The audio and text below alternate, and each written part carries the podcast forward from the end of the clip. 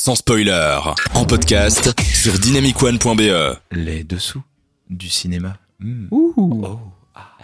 Alors les gars, est-ce que vous savez comment on dit bâtonnet glacé enrobé de chocolat en tchèque? Uh-huh. Euh, Zmrzlina. Presque. Eh ben on dit nanook. Ah. Donc en d'autres termes, nanook, un nanook est euh, un esquimau chez nous. Tout comme dans le film Nanook l'esquimau, qui est un peu considéré comme Cohérent. le premier documentaire de l'histoire du cinéma, tourné en 1922. Euh, pas film- 1922, excuse-moi. Absolument, Ah ouais. Euh, ça n'a rien à voir avec la crème glacée. Et le rapport entre les deux, je vous le donne en fin de chronique.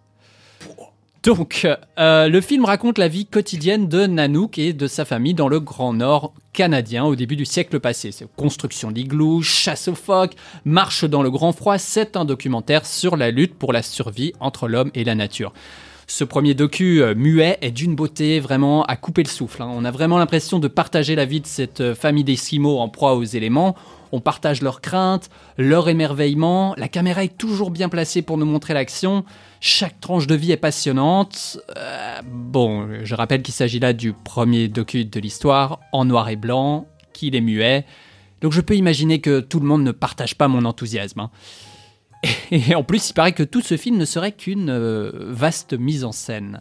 Comme Kubrick sur la Lune Ouais, ouais, très bon exemple de documentaire, euh, comme on en parlait dans l'émission passée. Parce que d'après vous, les gars, et je m'adresse peut-être encore plus à FX, euh, comment on monte un projet de documentaire à ton avis? Si tu devais aller faire un documentaire sur, euh, sur les Inuits, comment est-ce que tu t'organiserais? Qu'est-ce que, qu'est-ce que tu ferais Euh, tu prends ton matos, euh, donc euh, bah, Thierry, la imagine pêche, Thierry est producteur. euh, la caméra, t'as quand même aussi une équipe, j'imagine. euh, Ok. Il faut pouvoir les loger ces gens. Et une fois que tu arrives sur place, Euh, faut- ouais, comment tu loges ton, ton équipe de tournage euh, au et Groenland est-ce que tu paierais euh, tes Esquimaux Bah, est-ce- ouais, je ne sais pas c'est si en des- est-ce que c'est 1922 des est-ce que ça se acteurs? faisait en fait. Est-ce qu'à l'époque ils percevaient que c'était normal d'être payé pour ça Eh bien, en tout cas, euh, Robert Flaherty, il a choisi de payer euh, ses Inuits. C'est pas vraiment des Inuits, mais c'était un mot compliqué. Et comme euh, je l'ai pas recherché, eh bien, je ne l'ai pas. En même temps, il n'y avait pas de business model à l'époque. Il a choisi de les mettre en scène, de faire de la direction d'acteur, de créer un récit. Il a travaillé exactement comme en fiction. Quoi? Scandale Remboursé je, je vous laisse un petit moment pour digérer la nouvelle. Voilà. Surtout que ça veut donc dire que tout ce qui est dit dans les cartons explicatifs euh, et assez pénible à lire au début du film est à remettre en question. Qu'est-ce qui est vrai? Est-ce que, comme il le dit, ces rushs de tournage ont vraiment brûlé? En fait, le truc, c'est que à la base, Flaherty, il avait ramené des images du Grand Nord canadien que ses compatriotes avaient regardé un peu comme s'il s'agissait d'un film de ses vacances, quoi. Alors là, c'est moi avec une pelle, et là, c'est moi qui fais un château de sable. Ah oui, c'est super. Et là, euh, bah, le mec, il était dégoûté, quoi. Alors, avec l'aide de- d'une compagnie de fourrure française qui a financé le film en échange d'une pub qu'il ne tournera jamais, il y est retourné. Et là, il a fait en sorte qu'on soit touché par l'histoire de, de Nanook, qui s'appelle même pas Nanook en vrai, en installant son point de vue dans les images. Et son point de vue, c'est que les Esquimaux, c'est des gens incroyables et courageux. Ils se battent contre la nature, ils sont purs, ils ne sont pas pervertis par le monde moderne. Et quand s'y arrête deux secondes, les, les cartons au début du film, c'est- un peu comme une histoire, quoi. C'est un peu comme un conte qu'on te raconte. Euh, Nanook, ça veut dire l'ours. Tout de suite, on installe un personnage, on installe un peu déjà le mythe. Et pour donner vie à ce mythe, Flaherty, il n'a pas hésité à repenser un peu la réalité de ses acteurs, hein, euh, acteurs Mhm. entre, entre guillemets. Par exemple, il montre Nanook qui découvre le gramophone, hein, que le bonhomme connaissait déjà. On le voit manger euh, un vinyle, mais donc tout ça, c'est de la pure mise en scène.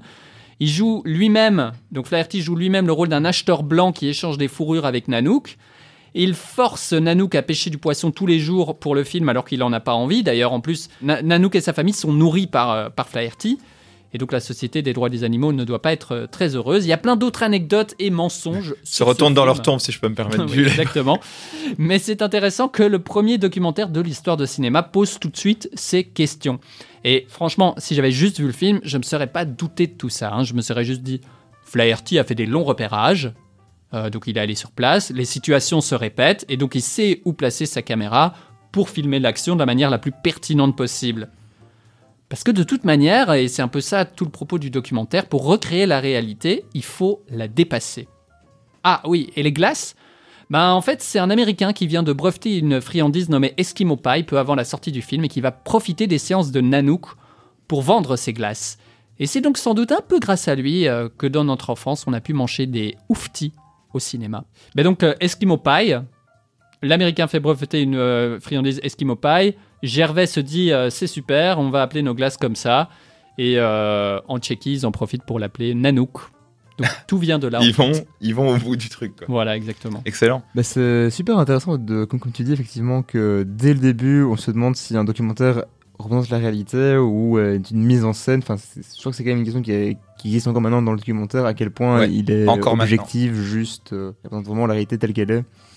À quel point la caméra influence au- aussi le, ce qui se passe à l'écran. Bien sûr. Puis il y a des documentaires actuels qui utilisent ce même dispositif de recréer une action d'un personnage. Moi, j'ai l'impression que c'est pas vraiment euh, travestir la réalité quand même, parce que c'est quand même mettre dans des conditions, c'est quand même euh, capter quelque chose qui existe ou a existé et en créer un document. Et donc euh, c'est une sorte de constatation d'une époque. Et je me demande même si avec un dispositif docu pur comme ce que tu as cité, euh, le documentaire de Nanook l'Eskimo n'aurait pas été moins intéressant qu'avec ce dispositif qu'ils ont fait finalement. Ben, c'est exactement ça. hein. Comme au début, on imaginait qu'il avait des images de vacances.